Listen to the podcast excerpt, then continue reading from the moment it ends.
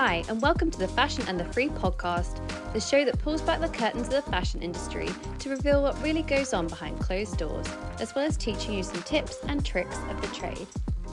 I'm your host, Emma Golly, a fashion designer, consultant, and founder of Fashion and the Free.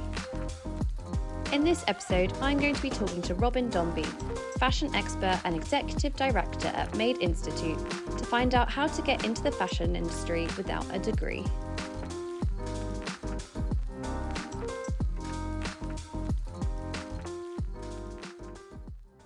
Robyn is in the unique position to have had full insight into the many options available to enter the fashion industry.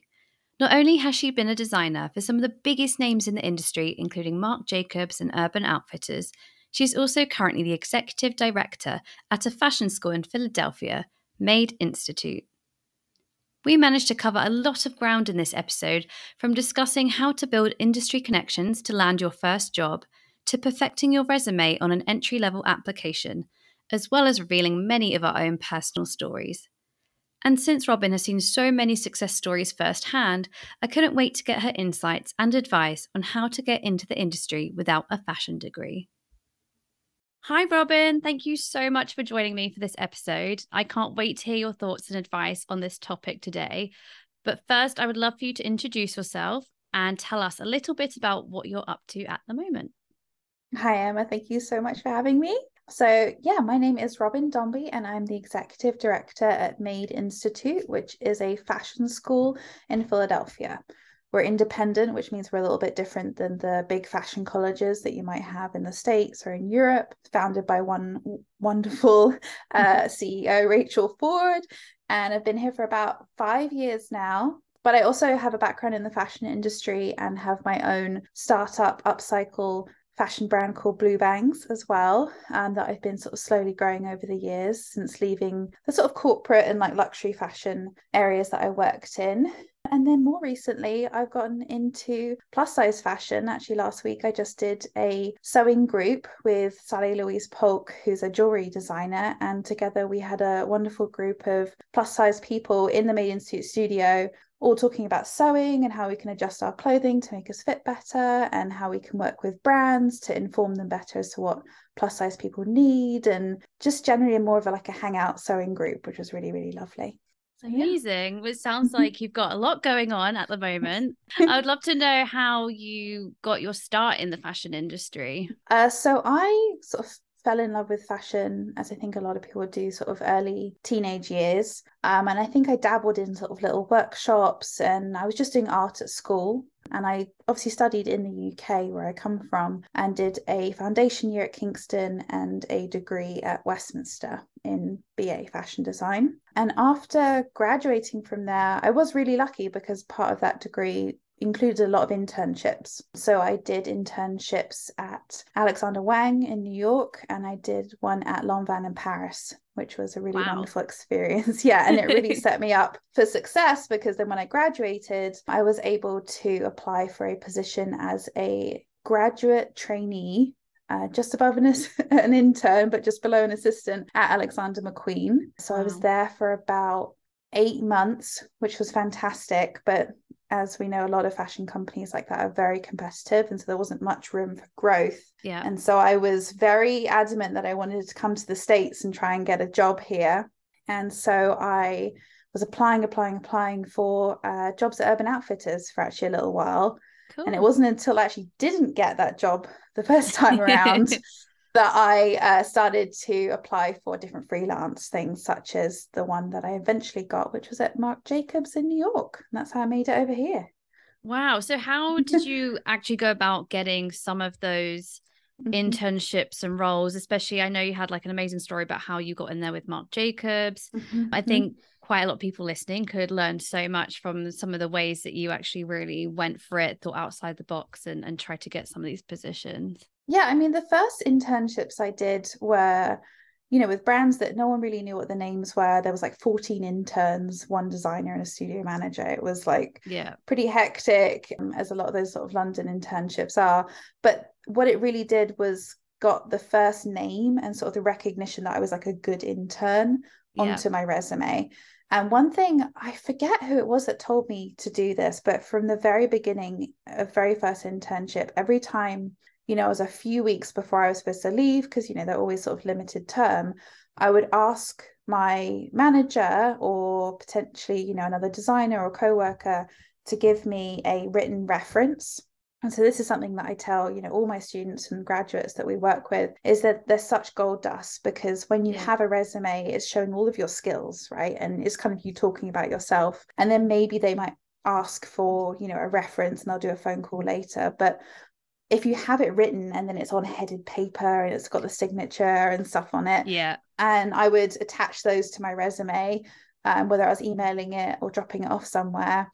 They just I think really helped me get in the door. I mean, there was a lot of other things as to sort of getting the connections and the right email address from someone that had had the internship at that place before me. You know, applying for a lot of different things on Style Careers. I listened to the last episode and I love that because that was definitely where I saw a lot of the um, opportunities come up. Yeah. But um, yeah, those references really, really helped. And you know, after the years, I had like a nice little stack of them and could bring them around with me everywhere. And so when it came to getting freelance jobs, it just sort of verified me as like a good employee. It didn't matter, you know, if the internship was just sort of folding and steaming things, yeah, pinning of course. pins and pin cushions. they didn't. They they'll never write that in the reference. They'll say how you know lovely they are and how good and yeah. hardworking you are. So you know, it just sort of was a really nice also record of everything I'd done. It's almost like a little diary because I think when you're working so hard in these places, you sort of forget everything you've been doing. And so looking yeah. back on these references is just like a nice record and portfolio of my time there. Yeah, I actually yeah. kept on to quite a lot of my reference letters as well. And I look back at them so like they're always done so like you were saying so beautifully on like the brand's headed paper and all that. And sometimes you look back and you're like, I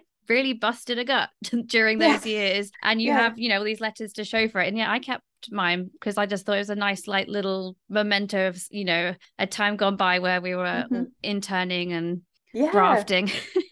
well, exactly like at, at, Alexander Wang, I remember, you know, a lot of it was like sorting buttons and putting zippers into plastic bags and then running to the fashion district and yeah. sort of picking up things. And they're not necessarily the most glamorous or things you would even want to put on a resume. I might rehash it into saying it's, you know, being proactive or some other way of saying yeah. all those different skills but just getting that reference with the logo on the paper and just someone saying that you are you know good for a job and ready to be hired and you know yeah. you work hard that's all you need it doesn't necessarily need to say that you're most creative because that's what your portfolio does at the end of the day i think your references and your resume are the things that sort of proving the hard facts yeah, and I think those letters just, if anything, to a, an employer that's never met you before, really is just confirmation that you're mm-hmm. a nice, normal person that worked really hard and they really appreciated your work and you didn't do anything terrible. Mm-hmm. Otherwise, you wouldn't have that letter from them. So it's really exactly. just a, a confirmation almost of your character as well as you know any mm-hmm. of the mm-hmm. hard work that you did now i remember you telling me something about when you were when you applied for Marc Jacobs, did you go up and knock on the door of the office and hand your res? I feel like that's your story that you've said before, yeah. and it really stuck with me because a lot of people don't think to be ballsy enough to go and do that. Yeah, pretty close. I actually did that for Lanvin in Paris, and then oh, also for the jobs I was applying for at Marc Jacobs. So, I mean, Paris was a lot easier because you could just kind of hop on the train from England and get across there. And so I got the cheapest Airbnb that I could get. And I think I did have like one interview secured, but I took that opportunity all the other time, you know, for the rest of the days that I was there to walk around Paris and I Googled all the headquarters wow. to see what the addresses were. and sometimes they were there and sometimes they were not. But I was walking around and I had all my resumes printed with all the references stapled to the back and I'd knock on the door and that was the most scary. I think that's what set me up was because I was trying to ask him French and my French was really really bad. And so at the time when they like let me in some of these places they were like well do you speak French? And I was like um and, and like they were like oh, okay but yeah a couple of times they were like sure here's the email address or the the one time with New York so Marc Jacobs was because I was emailing agencies from the UK in New York to try and set up just a meeting with the agency. And so I again booked flights out there and I met with the agencies and they had an opening at Marc Jacobs and I was really lucky obviously I had my portfolio and everything together that I could go to those headquarters and meet with them the mm. next day. It was really, really serendipity or good planning. You know, luck is good yeah. planning, right? But totally. again, what I did the rest of the time was just in case because I didn't know if that was going to work out or not. I t- did the same thing. I googled all the headquarters and I went round, and I think there was one like Anna Sui. I got pretty far in and like actually got to meet with someone from HR. Wow. Um, Rag and Bone, like they I got oh in there goodness. as well. and so yeah, they were just like, uh, sure, like we'll take it. And you know, how often do they get a physical resume with some references printed on the back? You know, sometimes, yeah, they weren't there. Like I think when I went to Dior in Paris, it's just these like huge buildings and there's like no front door that I could possibly find. But you know, it's just a bit of adventure while you're going around and you're sightseeing and yeah, it's just a bit of fun. And, and why not try? The, the worst thing that can happen is they can just like not open the door and you go on to the next place. Yeah, honestly, I think more people should have or at least try and find some confidence somewhere to really try and do things like that because these places must just get so many emails all the time they might not even have something advertised at the time mm-hmm. but by yeah. being physically present if you can be i know it's not easy for everyone mm-hmm. to do but if you can mm-hmm. and you're in an area that you're able to do that that's going to hopefully be you know physical in front of somebody's face. I know somebody else, um, sort of during my experience, I know somebody else I worked with that did exactly the same thing, mm-hmm. handed in the most beautiful packet with her resume and yeah. project pieces yeah. in there. And it got their attention straight away. She got the internship. She eventually even got hired there. So it just shows that some of these yeah. going going the extra mile here thinking outside the box a little bit does work sometimes, especially if you apply to enough places. Mm-hmm. Hopefully, there'll be at least one that will snap you up from that.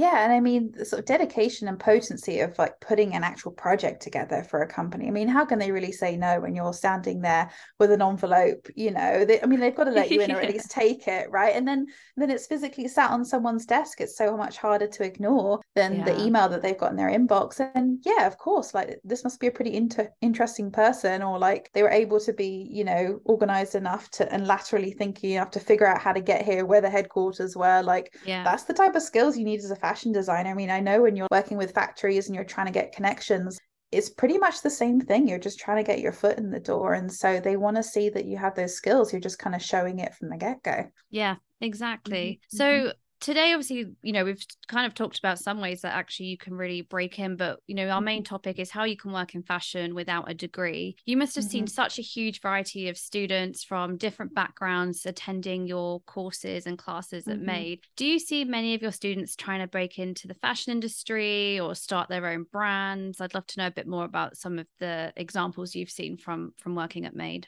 yeah, I mean, just starting off, like when I sort of left corporate fashion and was looking for other things and I found this school.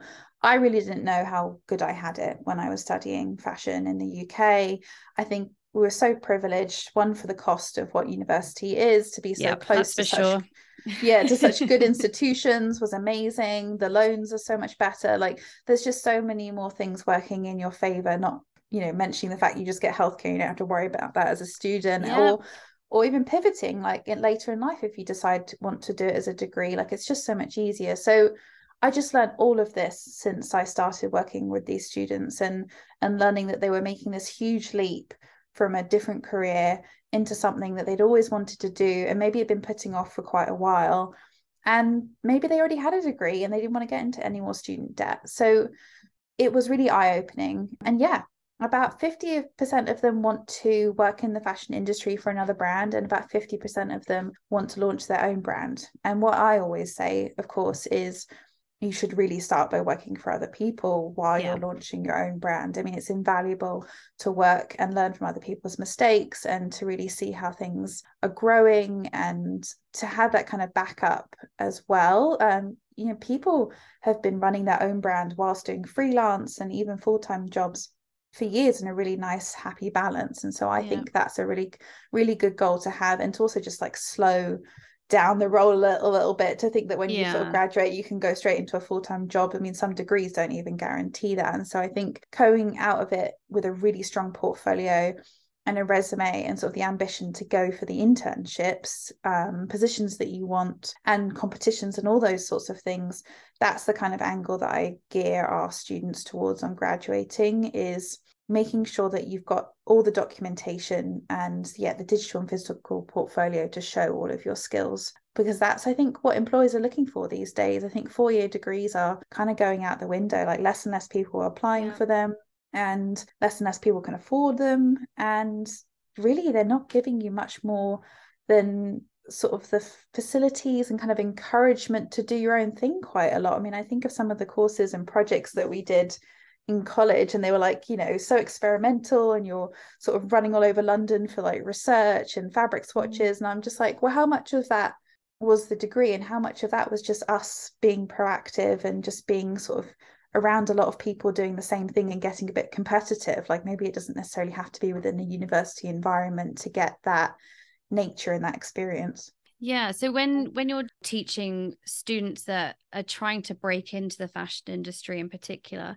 what are some of the ways that you, I guess, with your background and your mm-hmm. experience, mm-hmm. help them with that? You know, do you try and build up the skills that they need? Do you mm-hmm. work on a personal level with, you know, discussing how they can enter the industry, you know, the different avenues to go down? How do you go about helping them?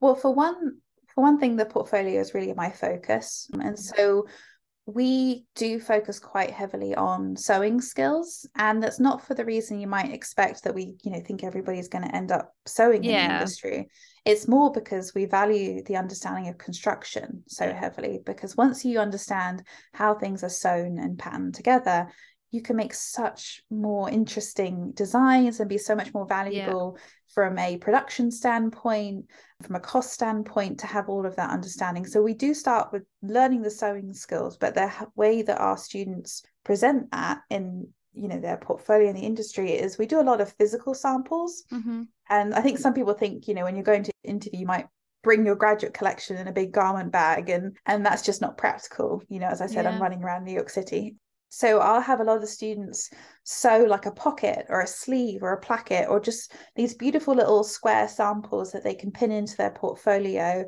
and it just elevates everything. It gives this this tactile feel and you know, yeah. we're all touchy feely people totally. in the fashion industry.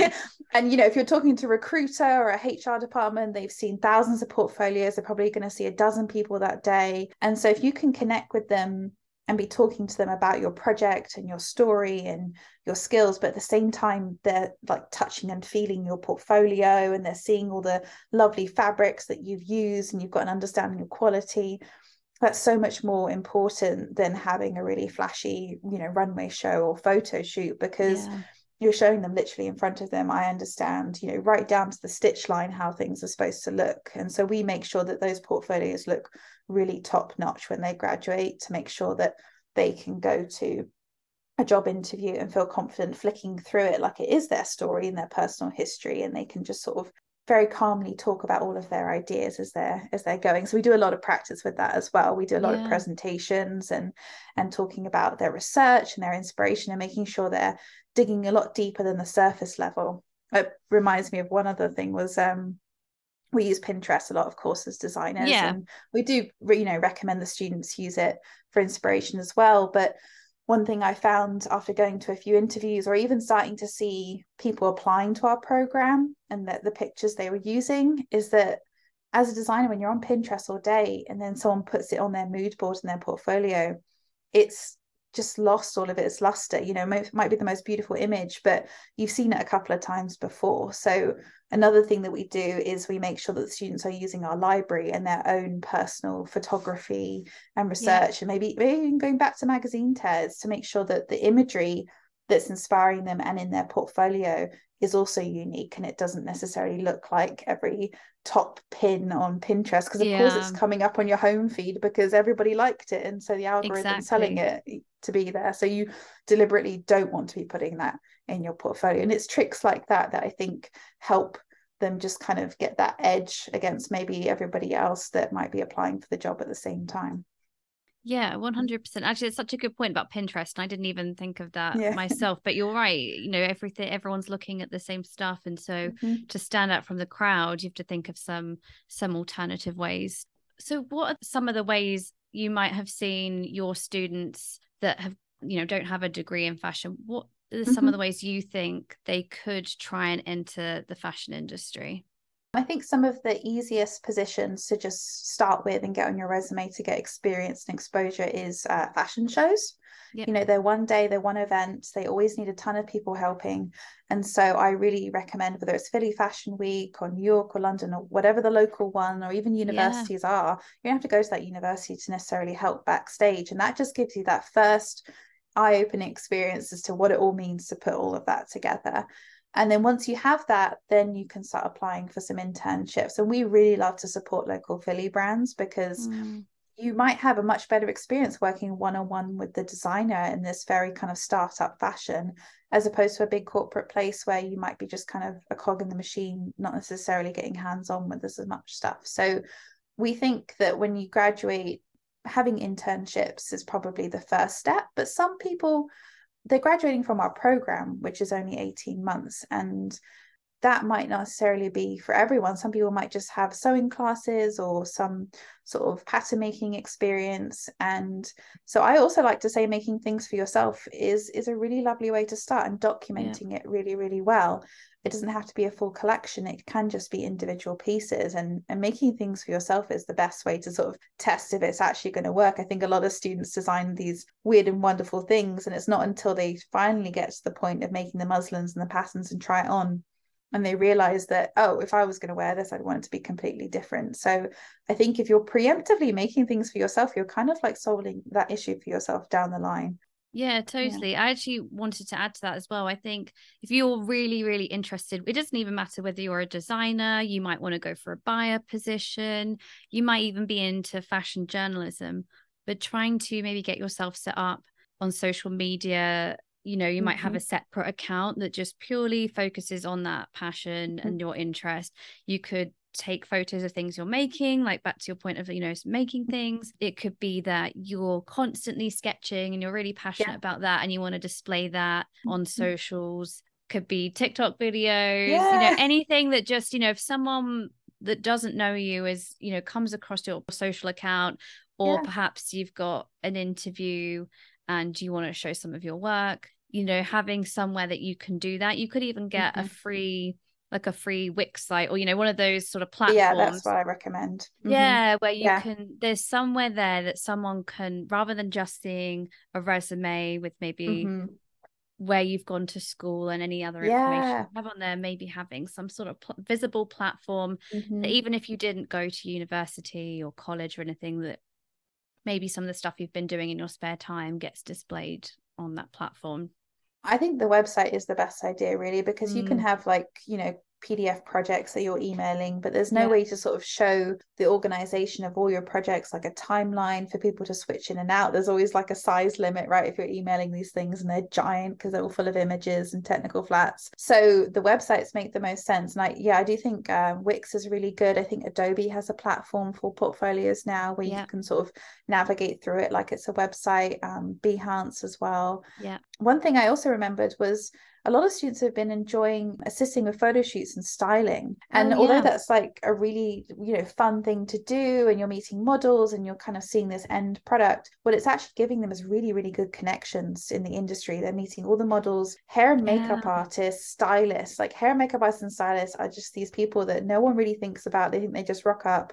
do the job and go home. And it's so much more to that and actually if you become valuable to them you become their friends like I said, if the students are making pieces and they're ready when when stylists contact us, they're like, I need to shoot something for a shoot tomorrow, yeah. and they can give them a jacket.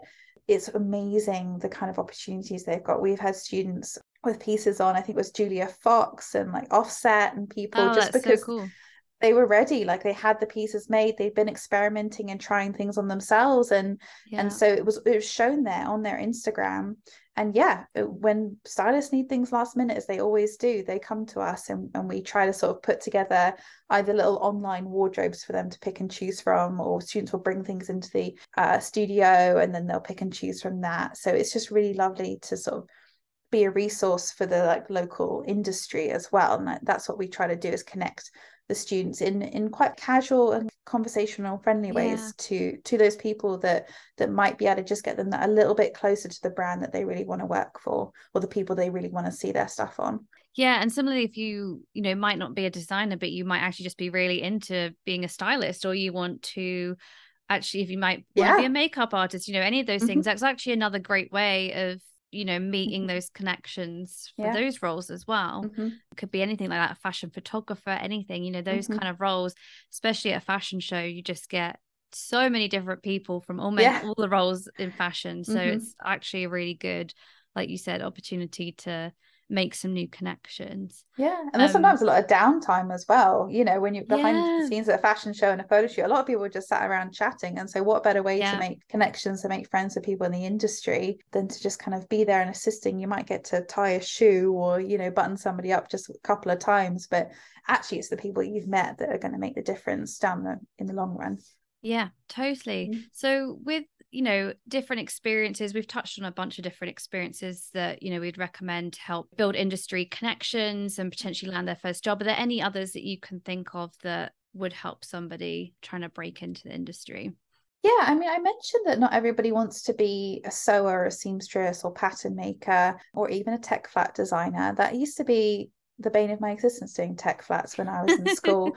But that got me some really good jobs. I, I ended up with a really nice position. Um, it was freelance, but it, I just felt like part of the team at the end of it at QVC for a, a long while, just doing technical flats. And wow. that is something that as a graduate, you can be good at really really quickly yeah. if you spend a few hours as as you would be sketching on paper but instead you're in adobe illustrator you know just picking things out of your wardrobe and then sketching and sketching and sketching and just trying to get those tech flats looking closer and closer to the professional ones that you might see on Pinterest or you know the actual garment. Those are jobs where you don't necessarily have to have anything on your resume because you can show them. Look here's a whole website full of all the amazing tech flats that I've done.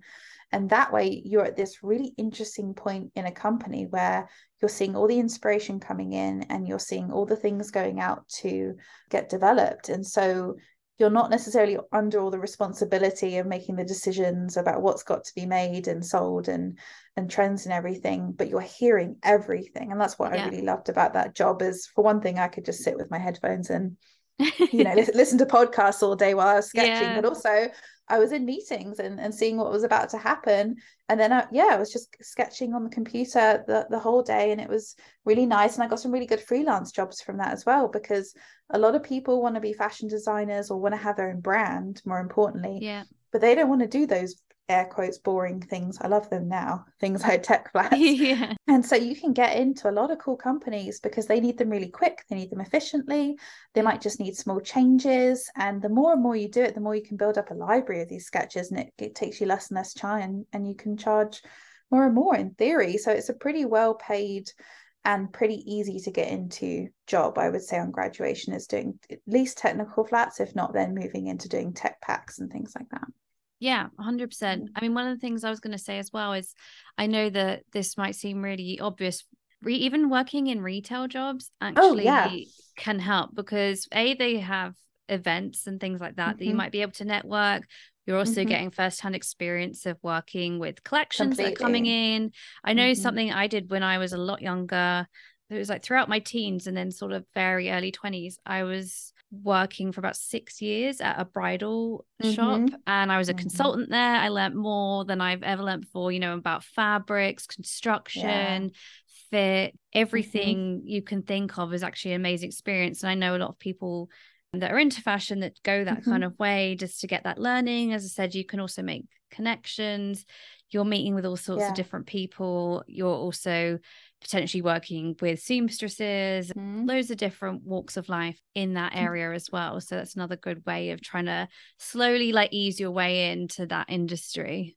Yeah, I completely agree. We have a couple of students that have worked for Free People, Anthro, or Urban, mm. and it got the name on their resume. And then, yeah. you know, they they did a couple of classes, they put their portfolio together, and they were able to either get an, an internship or an assistant designer position at the headquarters and you know it's because they saw that they had an understanding of their branding the aesthetic yeah. the language even you know when you're talking to customers and they're trying things on it's almost like you're in design presentation yeah. meetings and in some ways it's more high pressure right because you're trying to sell something on the spot whereas when you're in a meeting you can kind of talk through your ideas but when you're right there with a person you have to make sure that you are picking out pieces that they feel good in and then you can't lie if something doesn't fit right you know so yeah.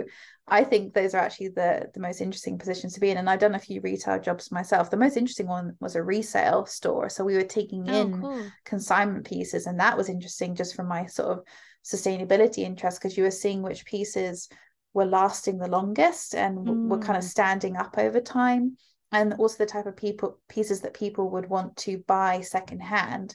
That's kind of how i you know fell in love with denim because it made the most sense in that in that sense. But wasn't necessarily the designer brands that were doing the best in those stores. It was the pieces that were, were made the best and, and maybe the fit as well like the pieces that were a little bit more size inclusive yeah were sold better on the sort of secondhand market Wow, that actually surprises yeah. me. I always would assume yeah. it's the luxury, nah. you know, higher price brands that technically do better in that market. So, thinking about some of the different skills that somebody might need to learn to mm-hmm. make it in the fashion industry, what software programs do you recommend?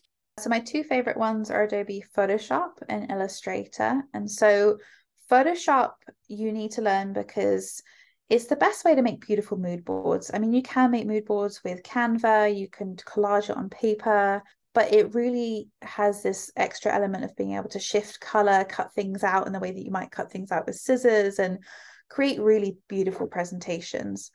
Also, I remember one particular instance at Urban uh, where I had a pair of white jeans and it was a photo of a pair of white jeans and the buyers needed really quickly to see what it looked like with a black and white checkerboard print on it mm. and so we didn't even have a tech flat but they just had the photo and they needed it really quick and i could take you know a, a photo of a black and white checkerboard print just pull it straight off the internet drop it onto the top of these jeans and they were instantly basically looking like what they were going to look like on the hanger and they were like oh my god how did you do that? How long did it take? And you know it wasn't very long at all but it was mm. a really lovely quick way to mock up ideas. And so you can even collage with ideas in photoshop as well and scale things up and down which is really nicely. Mm-hmm. so i i like photoshop for that but the program i'm using more recently is adobe illustrator primarily because of tech flats. So being able to do those really quickly makes sense more than doing them on paper by hand because you can't adjust them as as efficiently. If it's pencil and paper you're erasing things. And then i'm also doing a lot of presentations on adobe illustrator as well because mm. you know there's a lot of sort of functions like aligning things and layers that are just a little bit more intuitive than using something like canva. And i know some people to do their tech packs and things with like illustrator as well sometimes. So yeah it's good for yeah, that too. i definitely do. Yeah. Yeah no i I think the only ones I would add to that, I have uh, other companies use InDesign a lot, and I find mm. that InDesign, similar to Photoshop's really good for cutting out around images, mm. making it, you know, like the kind of illusion that you've cut it out with scissors sort of around the edge. Yeah. So it's really good for that. It's actually really good in general presentation. So if mm-hmm. anyone is more you know, doing presentations for things, putting their portfolio mm-hmm. together. You could be in the more like the fashion magazine industry. InDesign yeah. is what a lot of people use. So that's a really good one. And mm-hmm. Excel as well, especially, I mean, you might use it as a designer. I personally mm-hmm. haven't used it as much. I use Google Sheets a lot to yeah. do tech mm-hmm. packs actually so mm-hmm. google sheets is a good one as well excel you can also use for tech packs a lot of people in the industry do mm-hmm. and similarly if you're a buyer a merchandiser for example those roles are some somewhere where you're going to really be needing to use Excel on a very regular basis. So definitely mm-hmm. try your best to learn as much as you physically can when you're applying for those jobs before you get into them yeah, it's funny. Yeah, you said uh, Excel and like Google Sheets because I keep getting sort of weird hacks on TikTok on how to do these little functions, and I'm oh completely oh nerding gosh. out about them. But yeah, definitely learning Google Sheets and Excel. I didn't realize, you know, when I was 15 and just in IT and completely bored learning those oh, um, me too. functions. Although I do love color coding things and making conditional yes. formatting. you know, creating some order on Excel yeah, sometimes is a little yeah. satisfying. making things bold but what it actually does is it teaches you how to use like a database and it teaches yes. you how to search for things and those are the kinds of skills that you're going to need when you work at a company because they have the plm systems that yeah. to be honest you might not ever touch while you're in school or even until you're at some of these bigger companies but if you can use excel and you can use google docs and you're even you know organized with your emails that can actually be most of the skills that you would need to pick up a plm system pretty quickly. And, and they usually have training but just being able to kind of understand how to search for things and organize things in a structure and and the importance of how you type something in might be have to be really really exact. And you know when we're communicating with factories we need that for other reasons. But I think PLM systems were always really scary when you see those on um, job applications and, and requirements. You're like, oh God, what does that even stand for? And I believe it's product lifecycle management, but I think a bunch of people change it up. I think just like when it comes to systems, you can kind of show that you are a quick learner by showing your expertise in those other areas and talk to it in your interview as to how quickly you picked it up or how much you love Excel. And then they're not going to feel so stressed out about you not necessarily having three years of PLM under your belt when you graduate, which is completely you know crazy that they ask for some of these requirements and i always think that you should just apply regardless and then just yeah. like figure it out when you're in the interview because it's always just like best case scenario that they're hoping for and not necessarily so realistic yeah exactly yeah. and i think when you know i think bear in mind a lot of the time when these companies are trying to hire people it also costs them money in a way because if you've hired someone that actually hasn't got any experience on yeah. these programs they're spending the first three plus months training you up and mm-hmm. so if you're almost like a self-starter you know you've already learned a lot of these, at least the basics, at least got your head around mm-hmm. how it mm-hmm. all works. It's actually going to be a lot more beneficial for the company. That's going to be way more attractive to them mm-hmm. if you are in an interview and be like, yeah, I already know my way around this, this, and this, you know, especially entry mm-hmm. level it just is music to their ears when they know that they don't have to spend hours and hours and hours yeah. training you up on something when they could hire somebody else who already does know that that software. Mm-hmm. And one more thing quickly I just wanted to add about Excel as well is that mm-hmm. especially for when it comes to production, when it comes to buying merchandising, Excel is obviously perfect for, you know, calculations, working out profit margin, all of those kind of aspects. Mm-hmm. If you can try and get your head around that a little bit as well before going, that's always helpful, even if it's just working out how to, you know, work out percentages and and totals and things yeah. like that on Excel, you know, all those all those things definitely help for those specific roles. Yeah, um, we try to sort of introduce our students in small ways to sort of the idea of adding up the profit margins and how much the labor is going to cost and the fabric yeah. and the yardage. We have a small sort of um, profit and loss spreadsheet or Google sheet that we use that they can plug in their numbers and just see if you know that affordable piece that is super luxury this like idea of like affordable luxury everybody wants to do but when they actually type in the numbers of how long it's going to take them to make it versus what they want to price it they realize they've mm-hmm. got to mm-hmm. boost things up a lot which is always a moment when you sort of have to say well yeah if you were going to sew this wouldn't you want to be making at least $15 an hour and how long would it take you you know how long did it take you to make the jeans in your sewing class oh well you know a day maybe well maybe the person making the jeans that you're wearing or trying to sell should also be making that much and that's why things yeah. cost that much exactly and then you've got things like you know you look at all the materials as well and you yeah. go into that very quickly adds up, especially if you're working domestically versus overseas. Mm-hmm. And that's the mm-hmm. whole thing for another day. But, but you know, there's all of those factors to consider. And yeah, mm-hmm. just teaching yourself on those platforms gives you a little bit of practice and awareness yeah. before before jumping into a, full-time job. Mm-hmm. So there's a ton of resources out there as well these days that would be so helpful for anyone wanting to learn in their own time or brush up on their knowledge. It could be online, books, social media, podcasts. I find podcasts really useful myself. Mm-hmm. Are there any particularly good resources out there that you recommend to your students at Made that you wouldn't mind sharing with us? Yeah, um, I obviously love this podcast, but I also oh, love oh, the Business of Fashion podcast too. um, I think I was like absolutely sort of um listening to it non-stop throughout the pandemic every yeah me too of like past designers um but that when i ran out of episodes i got on to i think it's how i made this oh i think you recommended that one to me too I love podcasts that are about building um, companies and entrepreneurship because I think that's mm. so interesting. There's another one with the founder of Netflix that I've been listening to. That'll oh. never work. Oh. That's that's what that one's called.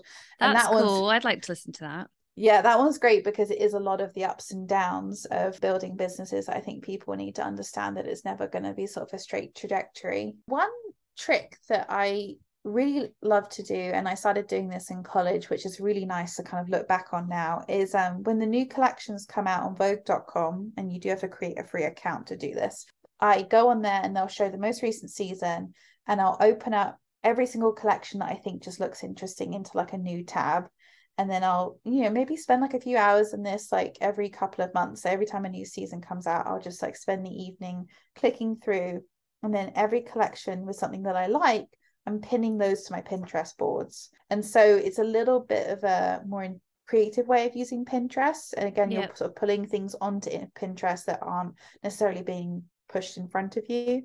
And that helps me season to season, year to year, you know, category to category, like tailoring denim. I have all these different folders from different seasons that I can sort of look back on. And so that's a really, really good resource that I like to use that is free. Fashionary has some really nice books.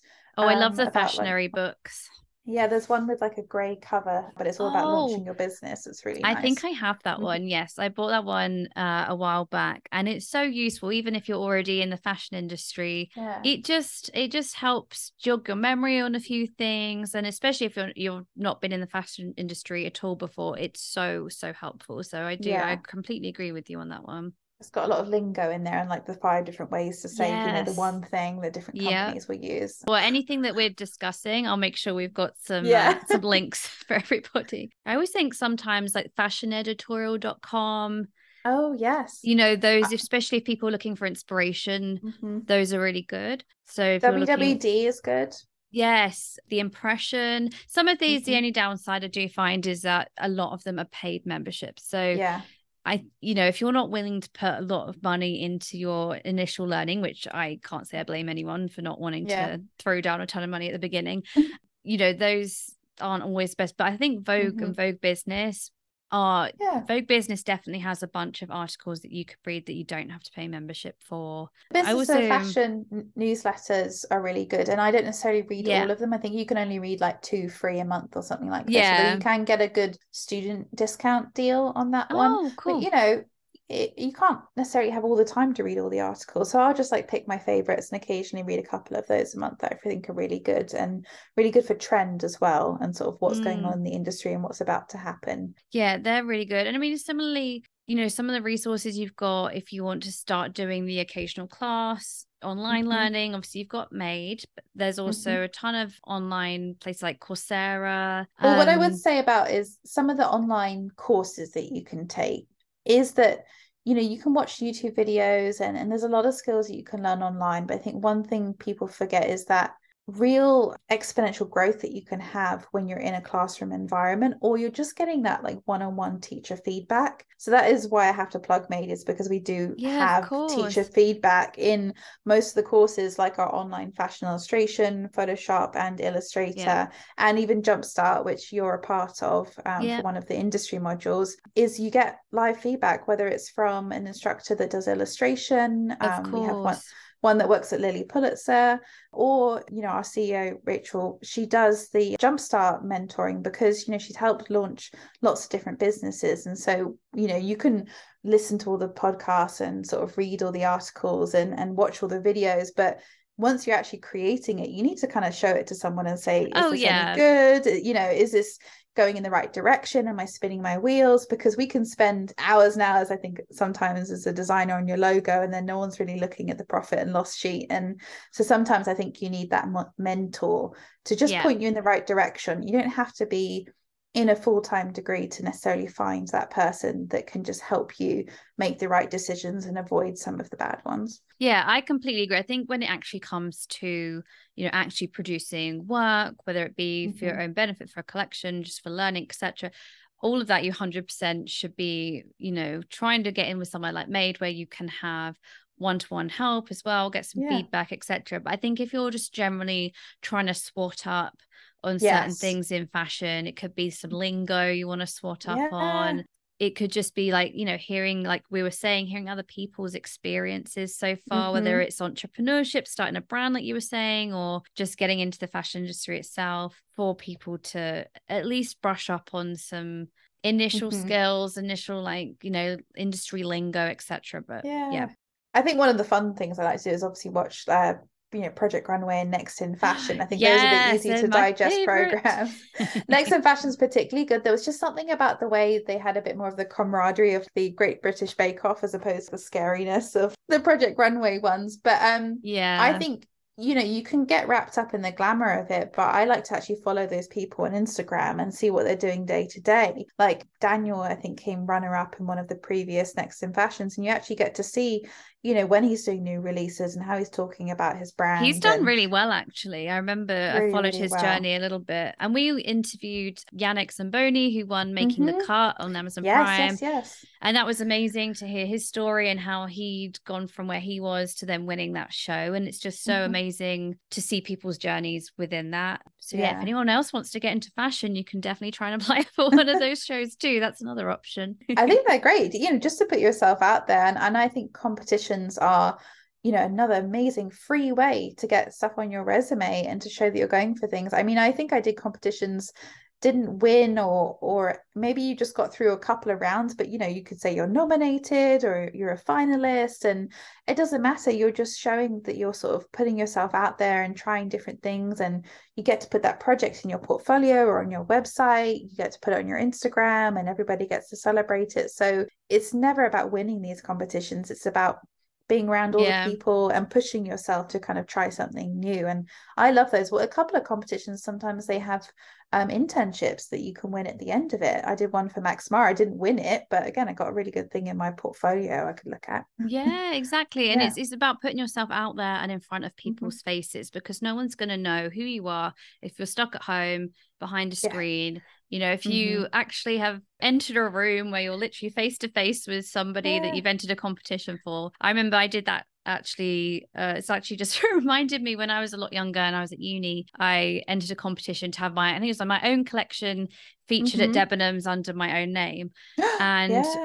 when I went in I I got as far as I went to the you know interview thing gave a presentation and mm-hmm. I ended up not getting it because I literally only had a portfolio. I didn't even have anything made at that point or oh. constructed.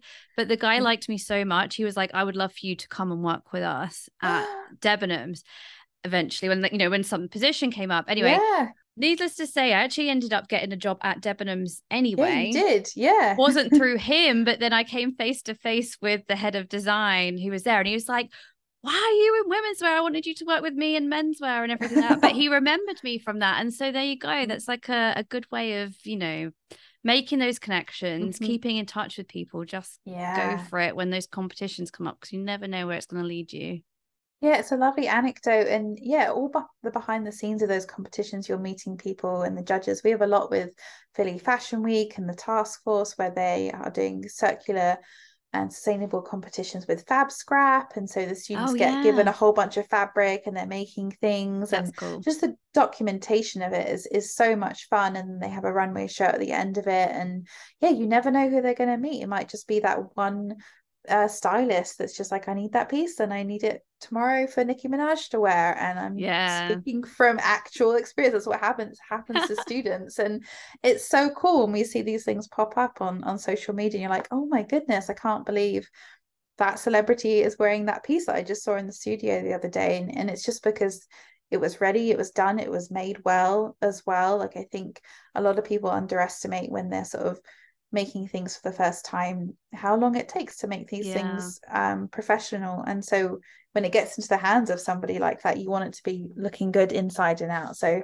that's why i always come back to the sewing is, is sometimes it's a bit laborious in the early days but getting hands on with your work is the best way to show that you understand it and that you're a really good designer so, mm-hmm. from what you've seen, do you feel that there are many jobs out there in fashion that don't necessarily require a fashion degree? Mm-hmm. Yeah, I, mean, I think uh, being a stylist is a really easy one off the bat to choose. Yeah. It takes more experience and grit and networking and organization, but you definitely don't need a great degree to do it.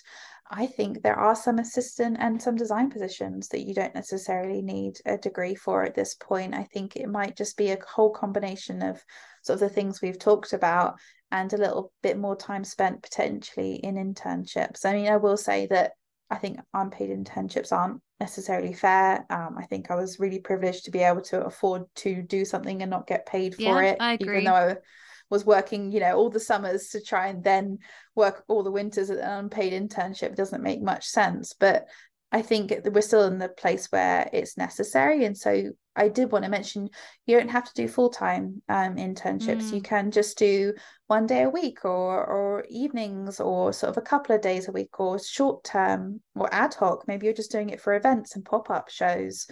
Those can be really good things on your resume that can help you get in front of the right people. Aren't there some internships these days that pay? I'm pretty sure that. Oh, yeah. There, I would. I know that when we back when we would have been interns, Mhm. that you know you were lucky if you got your expenses paid for half the Yeah. time.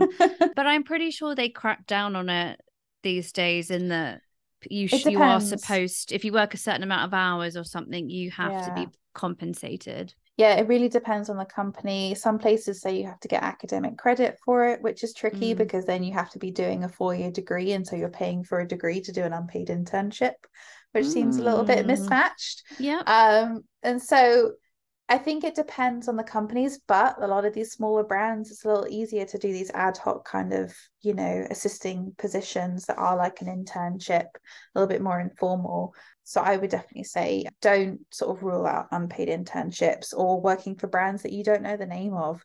I did a lot of internships at brands that no one would know of before I got the really big names on my resume. And like I said, it just proved that I was like a good intern just Mm. to just to those people where they just want you to be able to sort of do a small task efficiently and it doesn't matter if you're working for a really big brand they need to kind of see proof of concept that you've worked for other places and that could be not necessarily an internship it could be your job in something completely different like we have students that have worked in dentistry the medical field correctional facilities all sorts of different Yeah. places and if you can speak to how those skills translate and then you have a beautiful creative portfolio it doesn't matter that you didn't have a four-year degree because you've proved yourself in in other areas of your career to show that you're Yeah. hardworking and maybe you're even a good manager and you just needed those you know creative design skills to come from somewhere else. Yeah and you can put the two together. So those are the types of stories i love to see with our students and graduates when they come from a field that's just completely different and alien or maybe they've been raising a family for 10 20 years and they come back to the one thing they really wanted to do when they were a teenager and they come back to it with so much more dedication, understanding, maturity, creativity, and understanding about the products and the people they're making the clothes for as well. Yeah. It's far less like abstract and hypothetical and even couture, like they're making real things for real people. I really love those brands that the students have created because it's just so much more special when you know they've really worked hard for it and really made a big change in their lives to make sure that they can make it happen. Yeah, no, I think that's amazing. Like you said, you just got so many people from all walks of life that you've, you know, had the privilege of seeing their fashion journey and how, you know, there's so many different ways you can go about this. Mhm. You know, it's there's Mhm. not just one solid way that you can get into the industry. You can you can be passionate about it and come to it later in life. You don't necessarily have to spend stupid amount of money and going to university either, which well, you know, a lot of us ended up doing, especially if you you know went to college in the US. What I also wanted to ask you is a lot of students struggle when it comes to putting their resume together for their first job in fashion. Do you have any tips for how they can set out their resume and what they can include to impress an employer?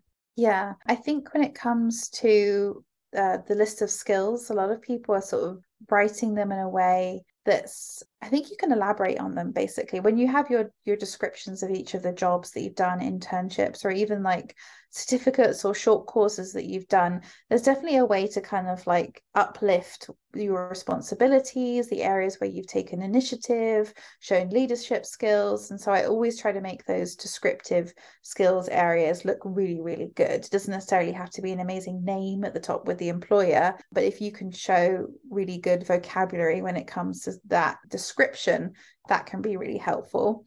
I think the graphic design is important. I don't necessarily say people have to have their photo on their resume anymore or or these days. I think that's kind of up to you. If you have a nice headshot that looks professional, then Yeah. yes, use it. If it looks like a selfie, probably don't um but I, I definitely use Pinterest for that reason. Like uh, graphic design for resume layouts, there's some really nice chic ones on there, and less is more, and less color.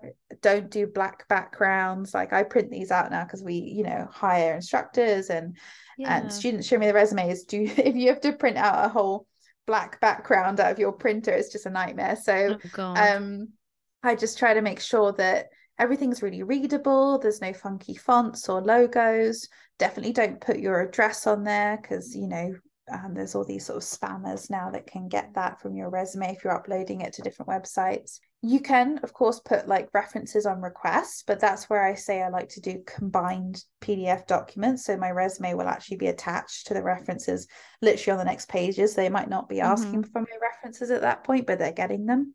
I think the state at the top is nice, but I wouldn't spend too much time on it. If it's taking up space and you can add more into your employer details, I think that's more important necessarily than than an opening statement. Yeah, I think it depends on what what level you're at in your i think if you're like like you're sort of entry level maybe not so much but i know sort of once you get to a certain level in your career i think some of your achievements are definitely the things that they like to yes. see at the top so if you've i don't yeah. know made company a certain amount of money or anything like mm-hmm. that that mm-hmm. normally goes right at the top i know mm-hmm. that um, some people say if you're just starting out and maybe you haven't got a ton of experience to start maybe with their, your education at the top yes and then mm-hmm. if you're obviously way down the line and you've been doing it for like 10 pluses, whatever, then put the education right down at the bottom. Yeah. yeah. It's normally whatever's most relevant at that time you're applying. And you have to face it that you're going to have to edit that resume throughout your career journey. Yeah. I mean, if you're doing a degree right now or a certificate or just taking classes that is your education and that can basically be as chunky as the the work experience because you can speak to the courses and the skills you're learning as if they are a job you're undertaking. And so that's why I say when students go into interviews sometimes they'll say you know this project we had to do this and and it almost sounds like the teachers were making you do that. And so you, that language has to be completely flipped when you go into an interview or even on your resume to say I chose to do this or I decided. And rather than I played with this idea, you can say I experimented. And so at yeah. every point, you're just trying to level up that language to show that you were doing this as a choice and not necessarily because it was being prescribed to you by some course. Yeah, that's yeah. actually a really good point to make. I do think I've seen a few resumes. I know that I was helping, there was like a voluntary program mm-hmm. that I was working on where I was working with students looking at resumes. And it's definitely something I noticed how much the language needs to change on a lot of people's mm-hmm. resumes. And yeah.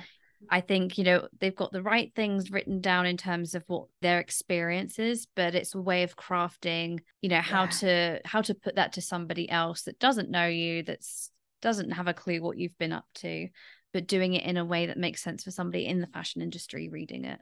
Yeah, actually, LinkedIn's great for that because basically mm. people's entire resumes are written on their LinkedIn pages, and yeah. so you can look at the language that senior designers are using and and rehash it. And I always think just I'm not saying exaggerate, but push the limits of what you can absolutely say about the positions and the yeah. courses you've done. Like once you get into that interview, that's when they're going to fall in love with you. That's where they're going to see, you know, that you really are what you were talking about and that you have all this potential as well. I think your resume has to be the absolute absolute extremes of everything you did the best best yeah. parts of every internship even if i think at one internship alexander wang i only did like one bit of uh, creative draping, but it definitely took up a whole sentence on my resume, yeah. you know, so that the next place I could talk to it. You might only have 30 minutes in an, in an interview. And so that's the other thing is I was putting myself up for so many internships and interviews that it was just practice. It was practice talking about myself. It was a practice flipping through my book and seeing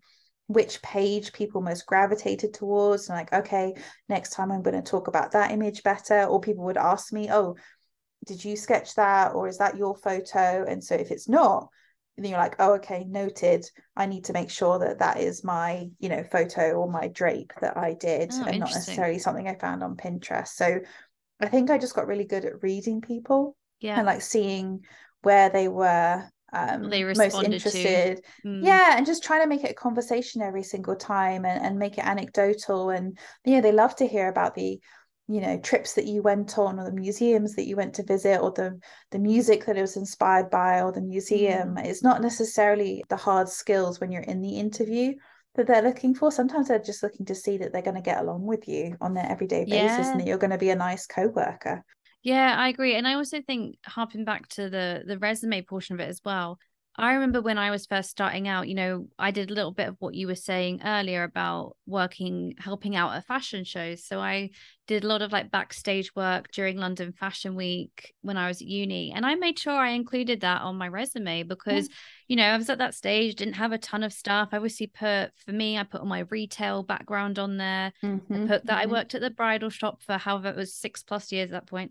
I'd put that I worked at all these other retail stores and mm-hmm. I put mm-hmm. that I dressed the models for, you know, such and such a show. There was one repeat show that I did every year for a few years that shows, for example, yeah. that, you know, they liked you, you did a good enough job that they wanted you to come back each time, each season. Mm-hmm. So don't be afraid to put those things on because especially when you're starting out, they are all it's all still relevant information.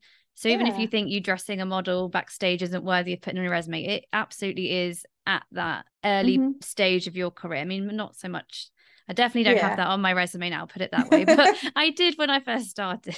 and I mean, sometimes you can create these opportunities for yourself, like, you know, doing your own fashion shows or or pop-up events. Like if you go to like salons or like even small boutiques, like sometimes they need reasons to get people in the door. So if they've got like a young designer with just a small rack of clothing and you're going to entertain their customers, it might just be a really nice experience for you for them and then it looks great on your resume to say that you organized this whole pop-up because yeah. someone's going to read that and understand all of the things you had to do to pull that together that you had to communicate with the, the boutique that you had to show up on time that you had to you know talk to customers and and be that sort of face to the company and so i think just try to sort of think about how you can create things in your area with your community it doesn't have to be super big and fancy and go yeah. to places like New York and London, you can definitely find opportunities more local. Um, and yeah, put them on your resume. Don't don't think that anything is too little or unknown to be worthy of it. Yeah, I agree. And it's all been such amazing advice as well. And so before we conclude, give a chance to talk about Made a little bit more. Yeah. So for anyone who's listening that might be interested in furthering their fashion skills. I'd love mm-hmm. to know what courses and classes you currently have running at Made and if you have any online options for anyone mm-hmm. that's maybe not in the Philadelphia area where you're based? Yeah, so we start with teenagers, uh, 13 to 17 years old, and we have online and in person clubs and a summer, summer camp. So for people really just starting Ooh, out. Oh, I didn't know you had a summer camp. Oh, the summer camp is so much fun. It's two weeks, and at the end, they finish with a photo shoot and pizza party, and it's just oh the best. goodness! I They've wish I had done that at that age. I know, I know, it's the best fun. And then we have in person classes in sewing, pattern making, master classes in couture and tailoring. And those happen all the time, and you can just take them whenever you want. And then we have, in the same fashion, the online classes in fashion illustration, Photoshop, digital pattern making and Adobe Illustrator. I help record the Photoshop and Illustrator courses, so you'll hear my voice again. and those you can take kind of every every season. We're going to be launching a, a, new round of those soon. And then our biggest courses that we run for the people that are really gung ho about doing this are Jumpstart and the Design Development Program. So if you want to be in person and be taking classes in sewing and pattern making, but also take some things online, the Design Development Program's for you. And we have a deadline coming up of March 13th to apply. Ooh, and not then, long now then. I know it's really coming up close. So that's to join us in the fall. And then the one that you can take wherever you want, um, which is geared towards launching your own fashion business that Emma is featured in, is yes. Jumpstart. And so that's a year long program all online 10 modules taking you from the very beginning of inspiration for a collection all the way through to production marketing doing a photo shoot and a runway show and that's for people wherever you are just to kind of do it in a more entrepreneurial fashion with those check-in monthly online chats with Rachel. And yeah, they, that's kind of the full spectrum. There's probably going to be more in the works, but um, don't know how much more you can fit in. That sounds I know, incredible. It really is.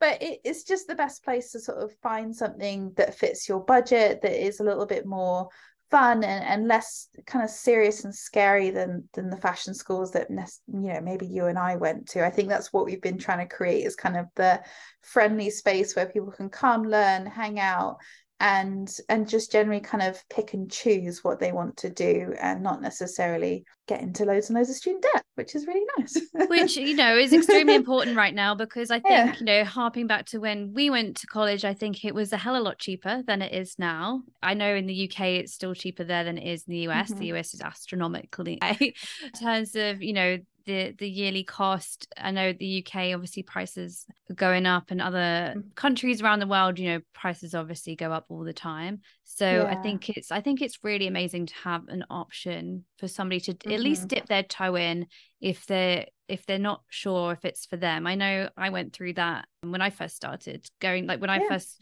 thought about going to uni I questioned whether I needed to go. My parents questioned whether yeah. I needed to go. They oh, do you really need to go for fashion? Yeah, I just was like, no, I absolutely need to go because it was the done thing. Everyone was going to university, yeah. and I just sort of followed the crowd. And I had a great time. I think it was wonderful, but I can tell you firsthand, I actually learned way more through my internships, exactly, and through just being on the job than I ever did at university. Yeah. And it depends what I- course you do as well a lot of people i know friends that have gone to like parsons and you know all of those and said it's been incredible and really boosted you know their opportunities in their career but similarly i know other people that have gone to uni and didn't feel yeah. like it helped them that much. Yeah i mean if you have that sort of privilege and opportunity to go to university it, it's a great step and, and it really does accelerate things for you and it's a wonderful all-round experience and environment to be in. But i know for a lot of people in fact most people it's not necessarily an option. I think exactly. it's really amazing that we're in this time now where not only there are options for people to just try the career they've always wanted to do without necessarily doing a degree but also that there are employers that aren't necessarily looking for a degree on the resume anymore yeah. to hire and and they're looking for the skills and the portfolio and they understand now why they need to broaden their horizons because also you know, a lot of companies are coming under fire for not being inclusive enough, for not serving their customers enough. And it's because they don't have those people on the design teams. And so they really are having to look outside of the four year degrees to find people with more of a worldly, you know, experience and, and opinions on, you know, maybe it is like size inclusivity. And, yeah. and there's a lot of reasons why they shouldn't necessarily be looking for a four year degree for that. Like they should be looking at maybe what you're making and creating and putting out there in social media and saying yeah. about the industry. Like that can be just as valuable. Yep, I agree. And I think that's the perfect way to conclude this episode. So thank you so much for joining me today, Robyn. I really appreciate you taking the time to pass on your wisdom for anyone that's looking to get into the fashion industry without a degree. Thank you, Emma.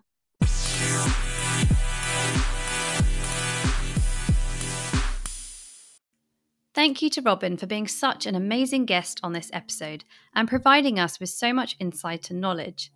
There was a lot of useful information to digest, but don't fret, we will be posting a summary on our website soon for you to refer back to.